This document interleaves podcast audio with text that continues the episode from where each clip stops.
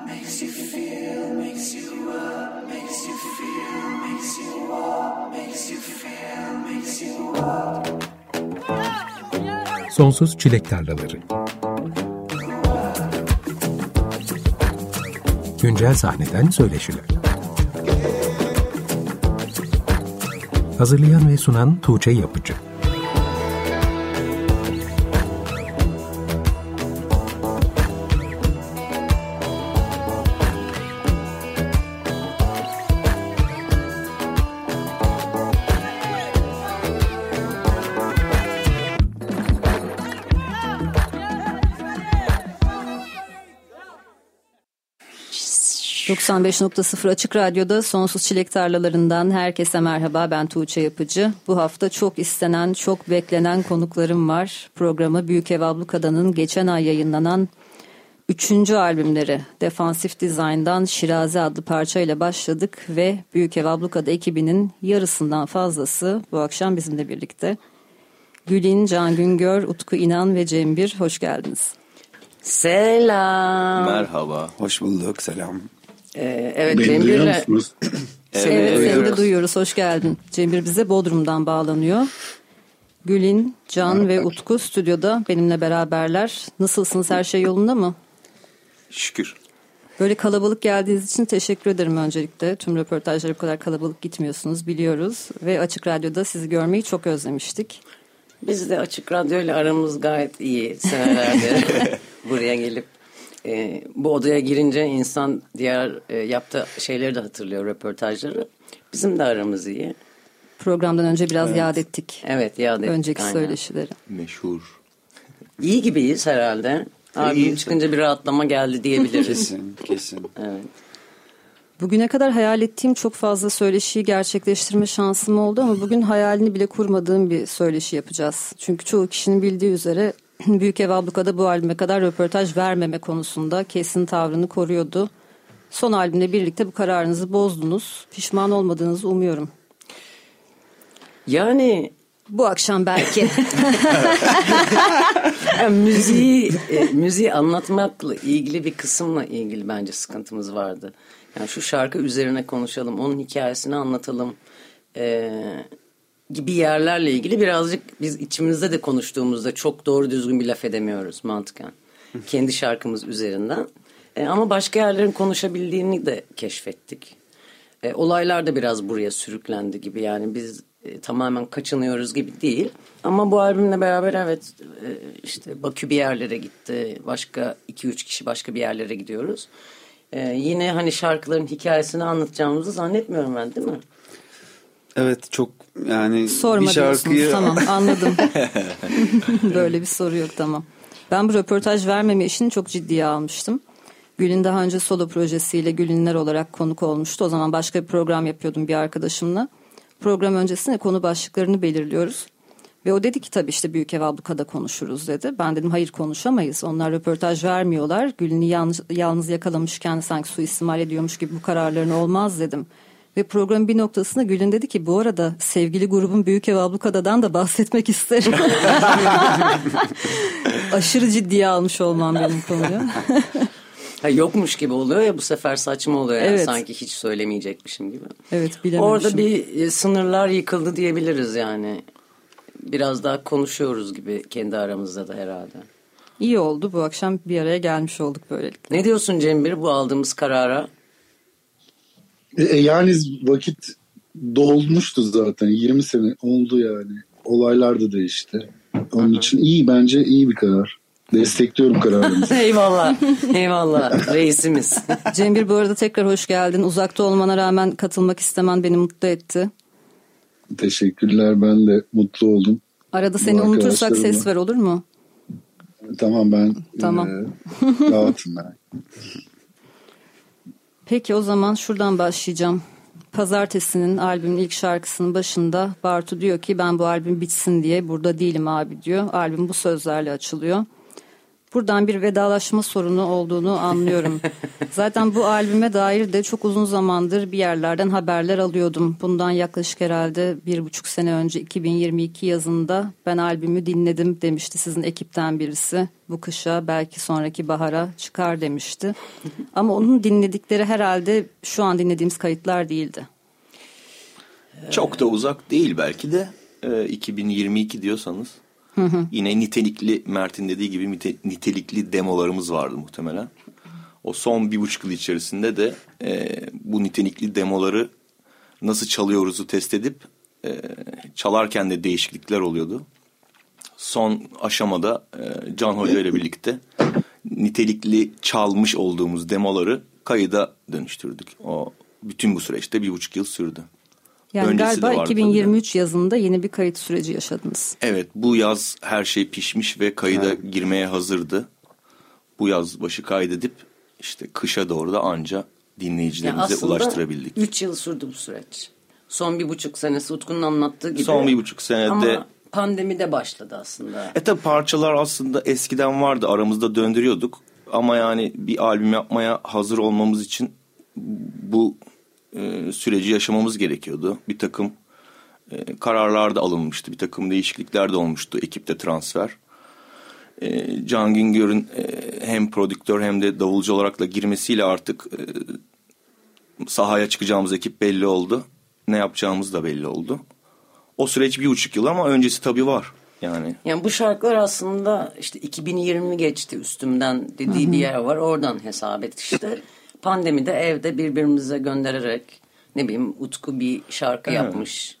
Ee, 50 saniyelik bir atıyorum e, bir gitar çalmış. Onun üstüne Aslan Bas çalmış. Cembir davulunu yaptı ya da tamamen Cembir'in yaptığı bir şarkı üzerine Bakü söz yazdı gibi karışık bir e, online süreç Hmm, evet, pandemide. Evet, o birlikte Böyle dosyalar başladı vardı. yani bir. Yani bir havuz oluşturulmuştu aslında. Evet, yani yan yana gitarları alıp yaptığımız şarkılar olmadı bunlar birbirimizden ayrı olduğumuz için.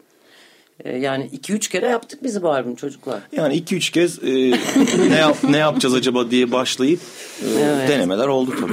Yani Bolca. genel olarak son 4 ila 2 yıl arasında yazılmış şarkılar mı var albümde? Evet. Daha eski bir şarkı var mı hiç? Yok. Dört senelik işte şarkılar. Aslında tamamen yeni üretimler. Belli bir dönemin ruhunu Evet, yansıtan evet, üretimler evet. diyebiliriz. En azından sizin adınıza. Evet. Büyük evin bir dönemi, birer birer belki sizlerin bir dönemi gibi. Arkadaşlar albüm dinlemeden önce Defansif Design'ın direkt olarak albüm ve dinleyici arasındaki ilişkiyi tanımlayan bir isim seçimi olduğunu düşünmüştüm. Yani bu albümü anlaşılması, sindirilmesi güç, yaygın tabirle zor bir albüm olarak gördüğünüz için böyle bir isim seçtiğiniz izlenimine kapılmıştım. Ama albümdeki şarkıları tek tek inceleyip bütünde oluşturdukları anlatı benim için biraz netleşince bu sefer de günümüz insanının içinde bulunduğu dünyayı algılayışına dair bir isim olduğunu düşünmeye başladım.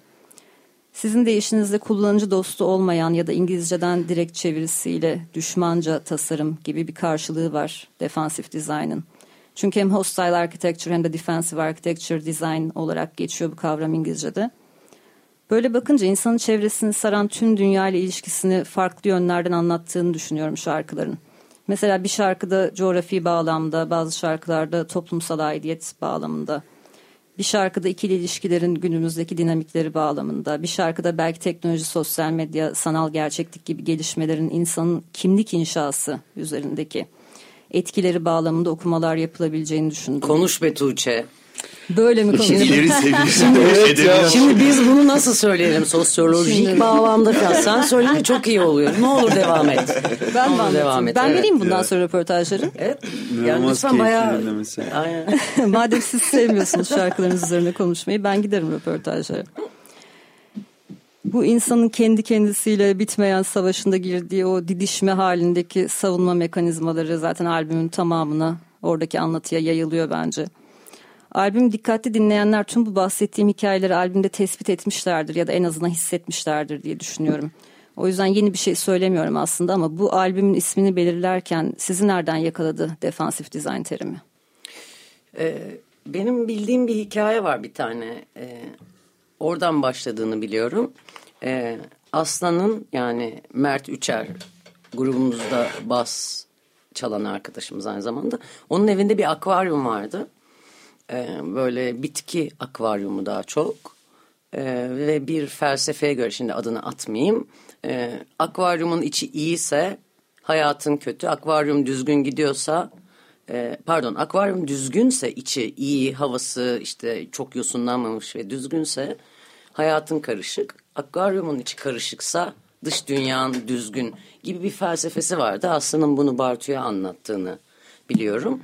Ve bu arada da beraber şarkılar çalışılıyor işte. Aslan'la Bakü'nün öyle kapandığı bir bir hafta var şarkıyı çalışırken. Ee, bu akvaryum üzerinden defansif bir dizayn tanımını konuştuklarını biliyorum.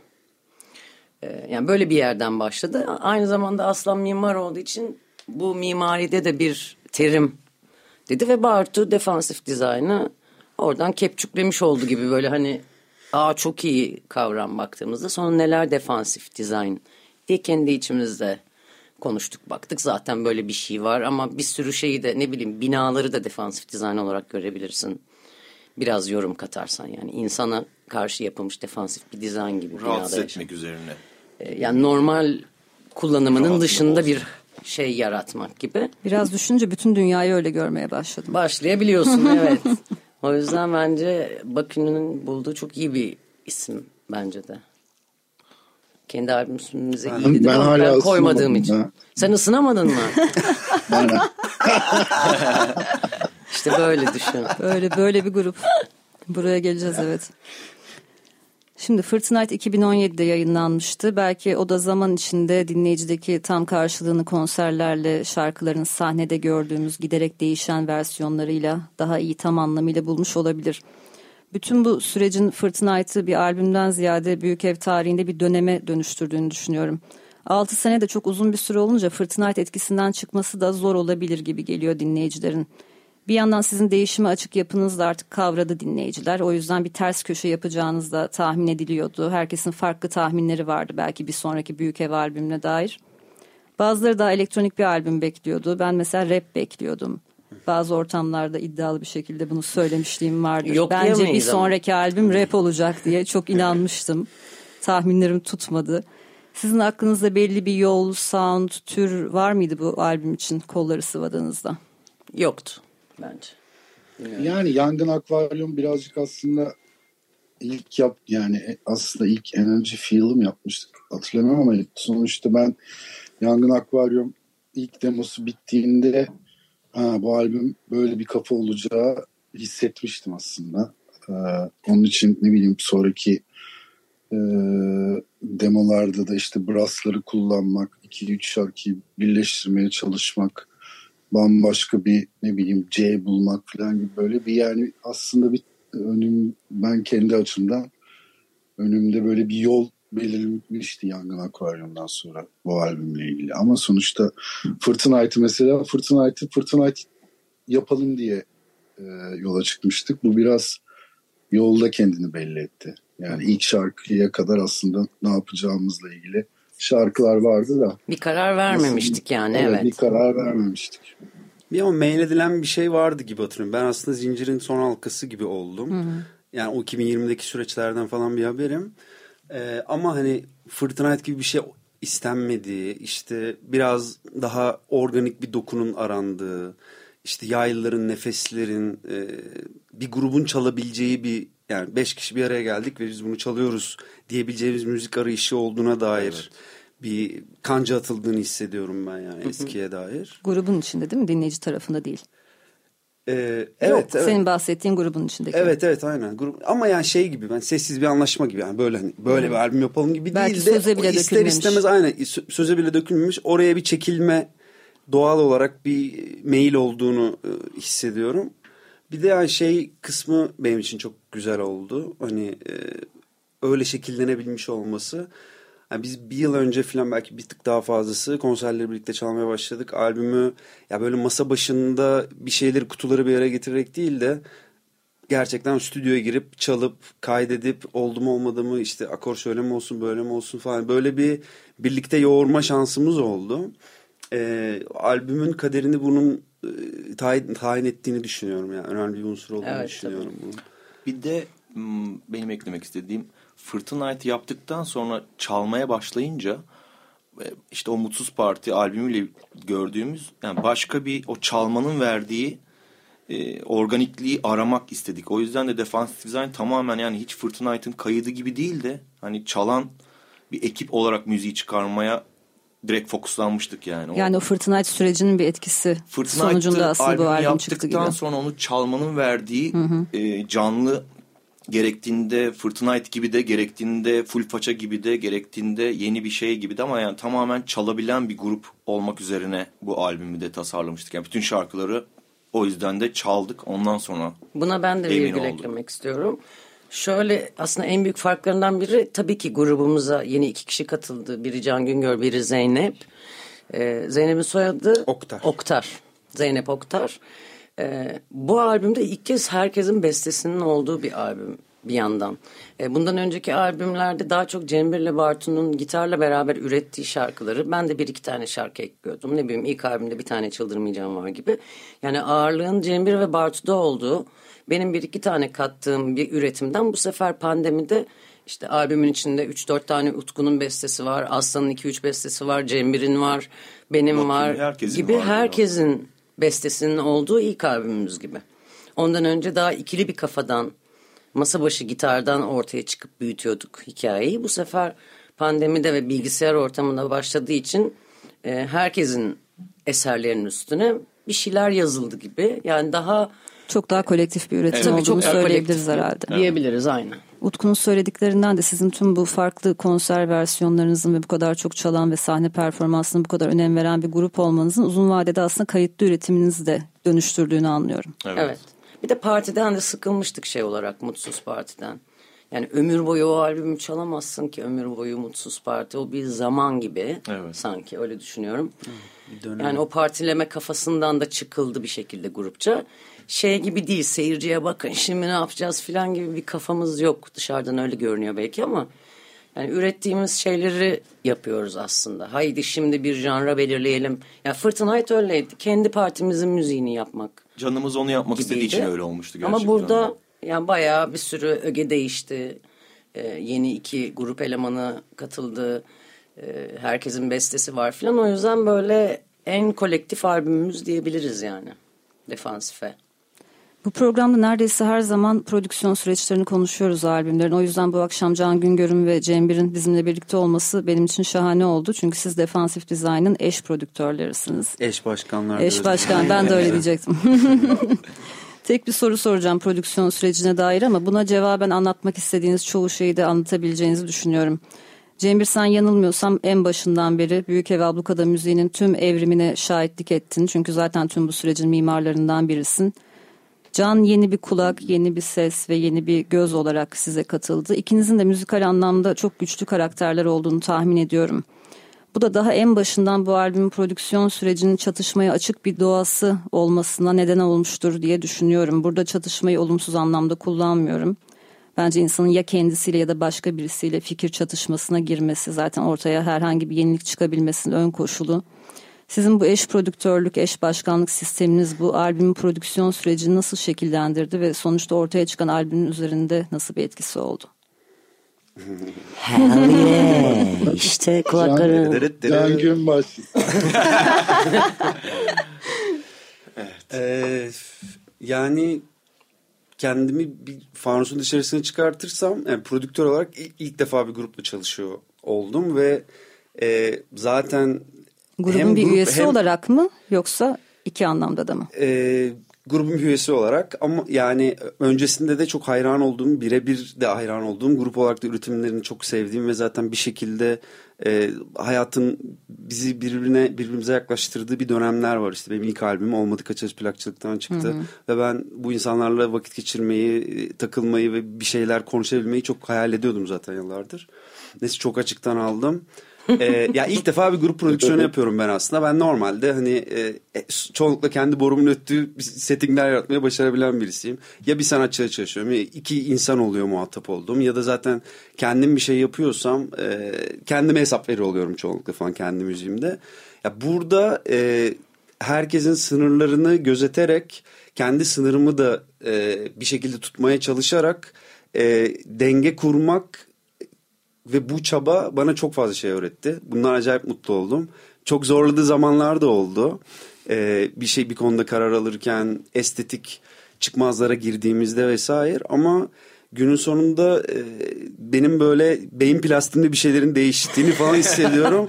Bu çok hoşuma gidiyor. Çok e, çok fazla şey öğrendim ve o dediğin gibi küçük küçük çatışmalar, küçük karşı karşıya gelmelerin falan burada e, bir zenginlik yarattığını hissediyorum hmm. ben. Hani tam şudur budur diyemem ama e, öyle olmuş olmuş olmalı gibi geliyor bana. Yüzde 99 falan. Öyle tam cevap vermemiş olabilirim. Kendi hikayeme Cemil bir de seni ama. dinleyelim bakalım. Evet. yani düşünüyorum böyle şeyleri düşünüyorum da işte bir ilk şeyde mi e, kapışmıştık? Yangın Akvaryum'un bu Bahar'ın Dilek kısmına e, Can Güngör şey ha, ben diyordu, drop işte olsun demiştim. Bir drop olsun böyle hiç aklımıza gelmemiş. O zaman şarkıyı zaten ne bileyim iki senedir dinliyoruz. Hani kulağımızda yer etmiş falan. Ben kendi adıma böyle şey e, günleri hatırlıyorum kendi kendime burada. Ya abi oraya da tutuldu filan. Hiç aslında yapılacak bir sürü şey varken gitti oraya onu buldu filan. İlk Ama çatışma. sonra böyle kendi kendime de e, işte o biraz daha genişlemek işte şans vermek falan biliyorum. Sonrasında yani o ufak şeylerden sonra yani bir hiç konuşmadık abi şöyle yapalım mı böyle yapalım mı gibi ama herkes birbirine anladı, güvendi. Bir kere zaten yani Can e, şey büyük bir açığımızı kapadı bizim yani. Hem çok iyi müzik biliyor, hem çok iyi davul çalıyor filan. ee, hemen anlaştık zaten. Yani şeyler de yani zaten eskiden kararları yani sonuçta bu grup müziğinde belki finalde kararı verecek birisi gerekiyor mu emin değilim ama yani onu diyeceğim. Bu iki, diğer iki albümde daha çok hep aslında benim kararlarım ya da yani gruba işte abi şöyle mi çalsak böyle mi çalsak ama şu anda herkes bestesi de var ve herkesin aslında yaptığı şeyle ilgili bir fikri de vardı. Bence zaten yani bazı şarkılara prodüktörlük yapmak gerekmedi yani. Değil mi? Öyle oldu gibi yani. Evet bir anlamda öyle. Yani bir bir jüri gibi aslında karar mekanizması evet, herkes işledi. fikrini hani... söyledi ve o fikir beğenildi falan gibi. Ama böyle ufak tefek işte sesti bir şeydi ama sonuçta Can Güngör e, yani albüme çok çok çok çok büyük bir şey. Biz yani Can olmasaydı bu albümü bu şekilde yapamazdık. Yok artık canım. E, tabii canım. Yani yani bu mantıken. Baş, başka bir şekilde olurdu Bir dediğin. şekilde yapardık ama yani şu an e, geldiğimiz ve verdiğimiz kararlardan çok mutluyum. yani iyi hissediyorum kendimi. Evet, aynı şekilde Zeynep de öyle Tabii o da yardımcı Can'la birlikte. Can'la Evet. birlikte bir de Zeynep vokal için ayrıca bizi çalıştırdı mesela. Bartu'yla ben daha evvel vokalle ilgili e, çalışma yaptık gibi yani kendimiz bir şeyler tabii ki yaptık ama e, ne bileyim bunun için bizimle uğraşan bir insan vokallere hem kendisi dahil oldu yani bir tane daha vokalimiz var E, ve bunun bunu da genişleten de bir insan var aramızda. O da e, yani başka şarkılarda da bir sürü emeği var ama orayı da genişlettik falan gibi yani. Evet, geri vokal, back vokaller Evet. konusunda Evet. özellikle. Eş başkanlarımız iyi anlaştılar ya genel süreçten. Ben Bizim iki genel başkanımıza bakınca Çok keyifliydi kayıtlar. Sonuçtan öyle anlaşılıyor. Albümden öyle anlaşılıyor. genel olarak hani ya çatışma dediğin şeylerde senin bahsettiğin gibi yani olayı pozitife çeken şeyler. Bakü'nün de çok e, böyle sinir bozan kararları olabiliyor. Bazen ne bileyim işte şey anlatabilirim bence gizli bir şey değil yani şarkımız şey diye bitiyor. Meyveler yerlere değiyor. Filan Can diyor ki orada hani abi bu iki kere daha dönecek ya işte hani dönecek ve güzelce bitecek. Yani şey seneler sonra bana diyeceksin bu şarkıyı oğlum biz niye böyle bıraktık falan gibi. Ama İmer abi onu kapanışını yaptı. Ama işte bir yandan e, Cem Bir'in de dediği gibi yani herkesin söz söylemeye hakkı olduğu bir ortamımız var. E, ama ne bileyim ben anlamadığım şeyde de laf etmiyorum tabii ki yani basın bilmem nesiyle ilgili ama herkesin ortak bir görüşünün olup böyle iyi bu şarkı ya falan deyip finalinde canı da yüzler kapıp. gülünce o karar alınmış olunuyor zaten. Evet. Hani biri biri Evet ekşiyse burada zaten en zor şey Can'ı ikna etmek. Yani çoktan ikna olduğumuz şarkılar vardı ama Can'ın, Can'ın bu yönüyle Yeni tanıştım ben açıkçası. Evet Yani ama bu- Can'ı ikna etmek de hepimiz için e, bir şey gibi yani hani onu Evet, buna evet. ikna edersek hepimiz mutlu olacağız yani gibi bir Aynen. Şey oldu bizim için de evet. Ben aslında birçok yani birçok yerde o kadar e, geri durdum ki yani uyumlanma şeyiyle yani normal kendi prodüksiyon sürecimde alıştığım elimin gittiği yöntemlerin birçoğunu yapmadım. E, Vay pislik diyor. bunu yapmayışım da acayip keyif vermeye başladı bana bir yerden sonra. Çünkü başka türlü görmeye, başka türlü duymaya başladım. Geçen işte arkadaşıma anlatıyordum hani artık böyle e, insanın içinde sesler olur ya bir şey yaparken böyle konuşan işte bazen annesi olur, babası olur, yakın bir arkadaşı falan filan. Benim şimdi müzik yaparken içimdeki sesler arttı. Hani artık altı ses daha var içimde böyle. Hani Gül'in ne derdi, Cembir bunu nasıl görürdü, nasıl duyardı falan gibi. O yüzden böyle bir e, işte birkaç tur önce de söylediğim gibi yani gerçekten beyin plastiğimde bir şeyler değişti yani bu insanlarla birlikte. Ve, Can Güngör'ün yeni albümünü merakla bekliyoruz yani. İnşallah aynen. oralara da geleceğiz. Yani stüdyoda inşallah. aralarda Can Güngör şarkıları coverladığımızda ben buradan söylemek isterim. Aynen, bir sürü başka Lafınızı balla keserek size bir sorunumdan bahsetmek istiyorum. Hmm. İki haftadır zaman yönetimi sorunu yaşıyorum programda. Geçen hafta Gevende ile beraberdik. Onlarla da sizinle de konuşmaya doyamadığım için şarkı çalmaya da vakit kalmıyor. Şimdi iki şarkı diye konuşmuştuk programın ortası dinleriz diye. Çünkü kopuk uçurtma ve karargah aslında birbirine bağlanan parçalar albümde dinlediğinizde aradaki geçişi fark etmek biraz güç. Şimdi ama vaktimiz az kaldığı için ve sizinle konuşmak istediğim çok daha fazla şey olduğu için karargahla mı devam etsek sadece diye bir sorayım size. Fiyon'la da devam edebiliriz. Yok karargah olur. Feel zaten Field'a da kapanış olacak. yaparız. Ha, tamam. Olacak o da olacak. Nasıl istiyorsanız siz. O zaman şimdi Büyük Ev Ablukada'nın Defansif Design albümünden Karargahı dinleyelim. Sonrasında bu parçadan biraz bahsederiz. Çünkü e, Gül'ün başyapıtı deniyor ortamlarda bu şarkı için. Girişi Gül'ün yaptı. Açık Radyo'da Sonsuz Çilek Tarlaları programı devam ediyor. Büyük Ev Ablukada'nın Defansif Design albümünden Tophane Noise Band'le ortak çalışmaları olan Karargah adlı parçayı dinledik. Ve şarkı arasında e, Gül'ün dedi ki Cembir anlatsın bu şarkıyı biraz prodüksiyon sürecini. Ama sonra Gül'üne tekrar döneriz. Tabii. Cembir oradaysan eğer Buradayım, buradayım. Ne anlatayım? Yani ne bileyim TNB'le yaptığımız e, çalışmaları belki sen bahsetsen Şimdi daha iyi olur. Anlatayım tabii ki. Şimdi Mihran zaten böyle bir orkestra kurduğundan bahsediyordu aslında. Ee, ama yani ne yapacaklarıyla ilgili çok da bir fikirleri yoktu. Hatta bir gün ben e, Çak'a gittim. Çıplak ayaklar Mihran'la kumpanyası. Evet çıplak ayaklara gittim. Kumpanyasına gittim. E, Tophane'deki oradaki şeye e, stüdyoya. Ne diyeceğimi unutturdum bana ya galiba. Provalarına gittin. ne Daha ne yapacaklarını Ha, bilmiyorlardı. provalarına gittim. E, şimdi bu arkadaşların adı Tophane Noise Band ya. Esme provaya gitmiş. Herkes böyle hani bir enstrümanlar var ama herkes vurmaya korkuyor böyle. Hani çın çın çın çın ting böyle bir es sonra pırın falan gibi daha böyle hani meditatif bir orkestra gibi tın. Hatta yani Esme demiş ki uyumuş provalarında. Abi siz demiş, nasıl noise bandsiniz abi ben uyudum. Provada uyudum falan. Sonra benim aklıma yani ben aslında bu şey e, karargah şarkısına birkaç versiyon daha yapmıştım pandemi sırasında. İşte Şebnem Ferah versiyonu vardı. Ee, Lalalar gibi bir versiyon vardı. Anadolu. Ondan sonra Anadolu rock versiyonu vardı. Sonra e, şey, TNB'yi görünce böyle kafamda nasıl işte yandı bir şey. Ben dedim ki Mihran'a ya sizinle dedim aslında gruba da söylememiştim bunu başta. Sizinle dedim bir şarkı kaydetsek falan.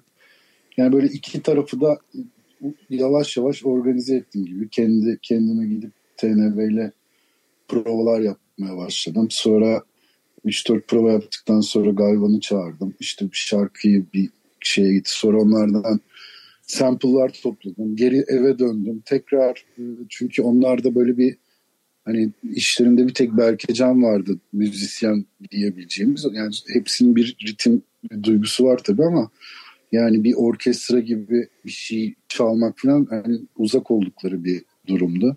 Dansçı bir Sonra eve geldim. çoğu. Evet şarkıyı bir şekilde buna yakın bir e, hale getirdim. Sonra geri gidip TNB'ye nasıl çalacaklarını e, gösterdim. Onu tekrar bir prova yaptık. Sonra Galvan'ı tekrar çağırdık.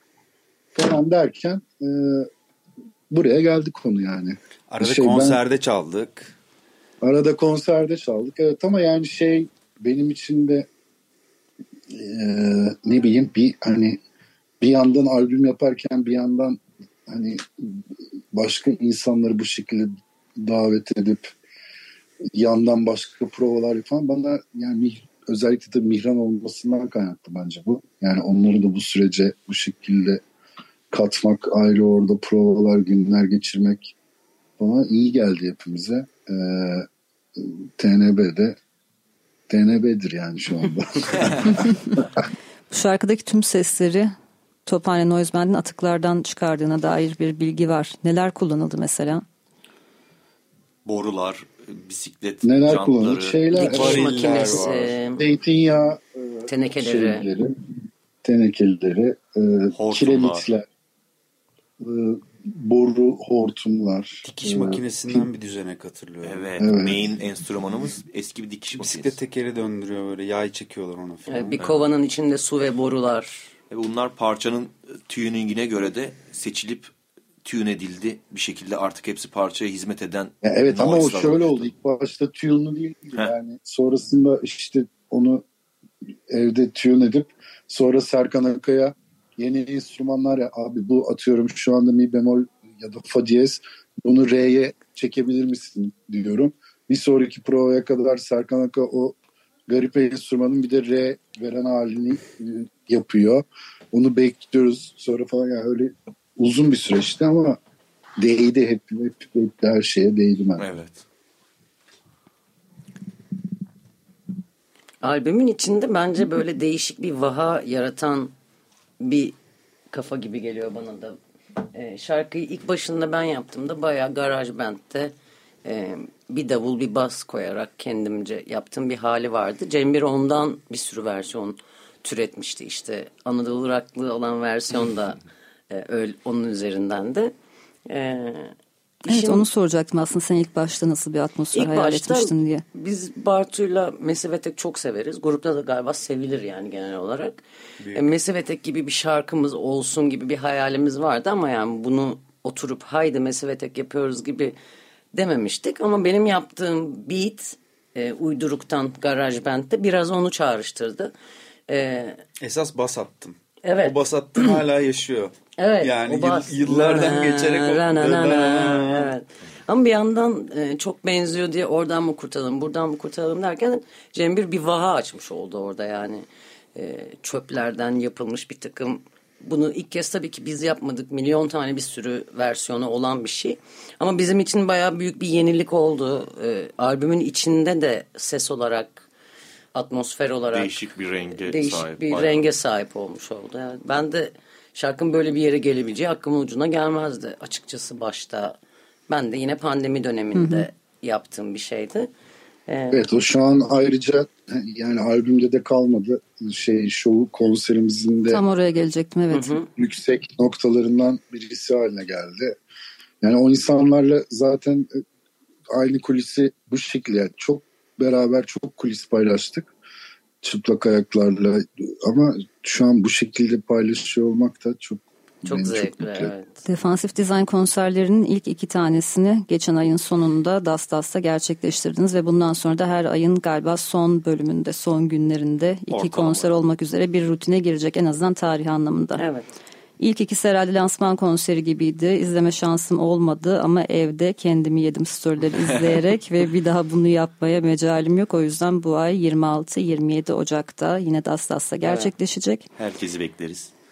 Evet bu ilk konserlerde Tophane Noise Band size eşlik etti ve galiba her konserde olacak mı? Dastaslar'da Evet. Sharp.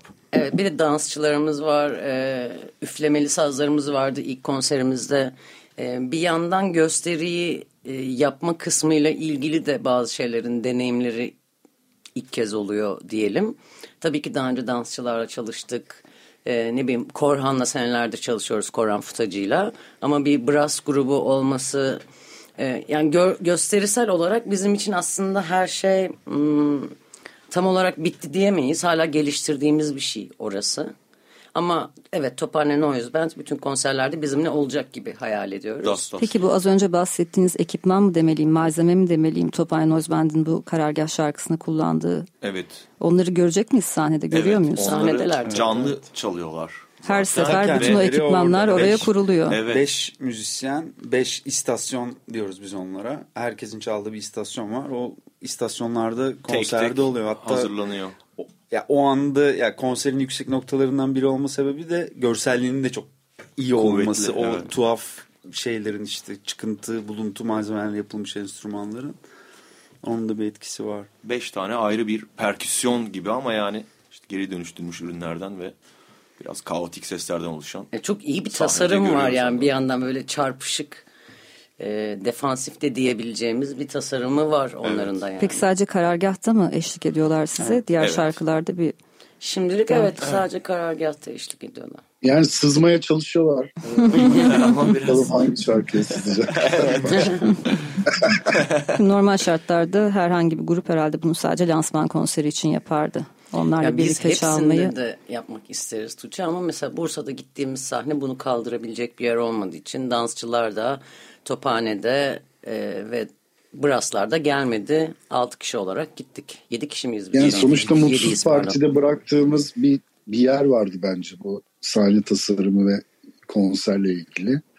Yani burada şimdiki konser serisinde bunu bir, bir tık daha bir el daha arttırmışız gibi ee, düşünebiliriz. Yani onun için e, önceden bütün konser başlamadan önce 6 aylık anlaşmayı TNB ile bir şekilde yap. Yani onların hep olmasını istiyoruz. Yani bu tabii ki şu an sadece bunu İstanbul'a yapabiliyoruz ama yani bence yazda festivallerde falan e, götürebiliriz onları da diye düşünüyorum festival sahnelerine. Öyle planlar da var. Tabii. İnşallah. Var. inşallah. Yani yoksa biz de her şehirde aynı şovu yapmak isteriz. Bunu İstanbul'da ayda iki kere yapıyor olmamız işte böyle bir şovumuz falan değil. Şovu oraya göre tasarlayabildiğimiz için e, elemanlar en iyi elemanlar derken yani kendi tasarladığımız şeyi orada çalışmaya e, vakit bulup orada sahneleyebiliyoruz. Herhangi başka bir yere gittiğimizde uzunluk yetmiyor, yükseklik yetmiyor. E, böyle Teknik olunca da şartlar böyle gerektiriyor evet, birazcık aslında. onun sebebiyle yani Anadolu'ya o şekilde gidemiyoruz. Bir de Böyle tabii kaç kişilik olmadığı bir ekip olduğunuzdan da bahsetmek gerekiyor herhalde bu noktada. Evet. 70 kişiyiz herhalde o gösteride Cem bir. 50 var. Yani 70 milyon evet ar- arkası önü bence 60-70 vardır. vardır. Evet 70 kişinin herhangi bir mekana gitmesi, lojistik olarak bunun mümkün olması tabii ki çok mümkün değil bunlar. Gittiğinde ona uygun kulisler gerekiyor o kadar kişinin arkada. Evet o yüzden. Kayseri'ye gelecek misiniz ablam sorusuna annem bu konser için İstanbul'a gelin Kayseri'ye belki geliriz ama- akustikle gelebiliriz ya da gelebiliriz ama dansçılarımız tophane ve braslarsız gelebiliriz gibi görünüyor şimdilik önümüzde. Yine de öyle konserler olacak herhalde çünkü yurt dışı konserleri var ufukta. Var, evet. Şehir dışı da herhalde en azından büyük şehirler olur diye düşünüyorum yakın Evet, evet, zamanda. Yavaş evet. yavaş. Evet Yani olacaklar. Dastas dışındaki konserler aslında bu 7 kişinin gidip çaldığı e, konserler olacak. E, ama İstanbul'da Dastas'ta yani İstanbul'da zaten başka bir yerde çalmayacağız. Onun için oradaki konserler bir şekilde işte bu yapmaya çalıştığımız şeyi e, En iyisi orada şekilde. her, evet her ay belki üstüne bir şeyler daha katarak denediğimiz bir yer. Peki sahne şovu anlamında başından beri aslında hep çıtayı yükselterek özellikle de bence benim için en önemli kısmı müzisyenlere, sanatçılara ilham veriyor olmanız. Özellikle bunu son konserlerde fazlasıyla gördüm.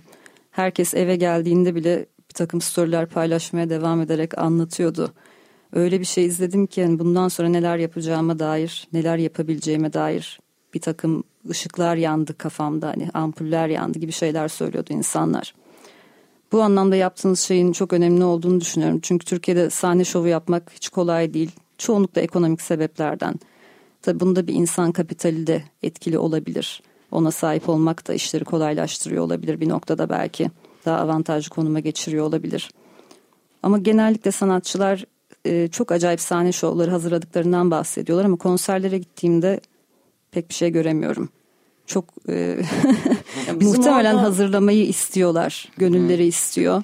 Bizim oradaki e, şansımız diyeyim e, grubun bir kısmının tiyatrocu olmasıyla da ilgisi var. Bartu bir oyunculuk mezunu bir insan. Ben oyunculuk mezunuyum. Cem bir sahne dekor mezunu.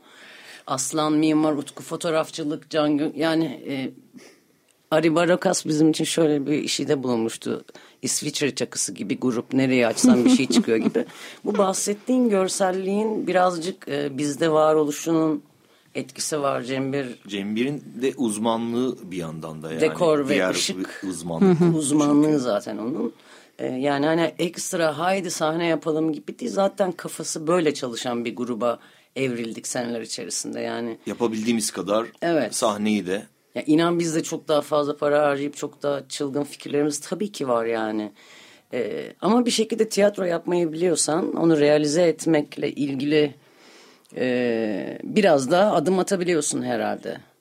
Ee, yani her şey her gösterimizde birazcık sahneleme yapmaya çalışıyoruz evet yani çünkü kafamız öyle çalışıyor. Özellikle haydi bir de sahneleyelim gibi çıkmıyor mesela ortaya. Evet, şartları anlıyorum ama ilham vermeniz çok önemli bence. En azından Türkiye'de bir şekilde yapılabildiğini görmek ileride daha fazla, Teşekkür daha iyi şovlar izleyeceğimize dair bende bir ümit uyandırıyor. Son bir dakikanın içindeyiz. Nasıl geçti anlamadık değil mi? Eksik bıraktığımız birileri var mı arkadaşlar? Onlar önemli. Ya albümüme dair e, Çağanlardan bahsedebiliriz. Kay, Ha, evet, kaydeden, mixleyen Zinistan. arkadaşlarımız Çağan Tunalı, e, Kato, e, Chucky ve Kato. Emre, Emre, Emre Yaldaram. e, başka Dastas'taki P2 tabildot'taki bize tabildot yemeklerini Yani bütün- yapan ablalarımız. bütün Dastas personeli denebilir. Bizim personelden tabii e, Defne, Kutay, Murat Enç İrem. vesaire vesaire İrem, e, KP, muhtar, Muhtar. Yani bayağı büyük bir ekibiz. Çok Ya. yani aynen şey. Ee, Burada Okan. İstiklal Marşı gibi okumamız gerekir yani. Evet, bayağı Yasin. Yasin yani e, aslında çok yani sıfırdan bakınca biz yine 25 kişilik bir ekibiz ve e, bu 25 kişi full time hep çalışıyor. E, gösteri vaktinde birileri ekleniyor gibi düşün. E, bu insanların hepsi bu albüm için bayağı çalıştılar yani. Herkesin emeğinin olduğu bir albüm. Biz şu anda şarkıları söyleyen ve çalanlar olarak buradayız ama arkamızda sağlam ekip var. O yüzden Avrupa turnelerine şakır şakır gidemiyoruz. Çünkü 17 kişiyi listede görünce ben bunu nerede yatıracağım? Uçak parası zaten konserden çok filan gibi mevzulara giriliyor. Ama Evet, bir yandan da zaten. bir şeyi korumak için bu kadar kişide olman gerekiyor. Yani bu şey değil hayır biz çok kalabalık olacağız gibi bir şey değil. Yani bu işi yapabilmek için işte davulun bir rodisi, dekordan sorumlu bir kişi, ışıktan sorumlu bir kişi gibi diyoruz ve son dakikalarımıza giriyoruz Sonsuz Çilek Tarlaları programında. Gül'ünü böyle dinlemekten çok keyif alıyorum ama bir yandan elimle bir işaret yapmak durumunda kaldım. Çok kaba oldu ama hiç sevmiyorum böyle şeyleri. Ama yoksa masadan da bana bir işaret yapacaklar. Bartu Ben mesaj atmış için- gelemediğim için özür diliyorum diye. Pişman olmuş mu? Önemli olan o. Bilemeyiz. Umarım Bilemeyiz. çok pişman olmuştur. Neden gelmedi diye mi soruyorsunuz? Öncelikle geldiğiniz için size çok teşekkür ediyorum. Biz teşekkür ediyoruz. Çok. Utku, Can, teşekkür ederiz, evet. Cembir. Bodrum'dan bağlandığın Evet. çok teşekkürler. Bu kadar kalabalık bir söyleşi gerçekleştirdik. Masadan bana çok kötü bakıyorlar. Yoksa ama bir şey diyecek gibi. konuşurum. Onu da alalım. Yo ben Yok mu? Bir şey şarkıyı kısa kesersiniz ya sonu çok dönüyor zaten. Aa, hayır ama sonunda radyolu bir bölüm var. Orayı Hayır, dinlememiz tamam, lazım tamam. şimdi. Açık radyodayız. Hayır işte orası zaten çok dönüyor. Bence uzun oldu. İki dönmeli. İşte başlıyor işte. Sizleri çok seviyoruz. Grubun geri kalanında ayrı bir programa bekliyorum. Çok iyi olur. Büyük Ev Ablukada'nın diğer yarısı olarak tekrar Aynen. buluşmak üzere diyoruz ve Defansif Design albümünden Feel parçasıyla kapatıyoruz bu akşamki programı. Herkese iyi akşamlar.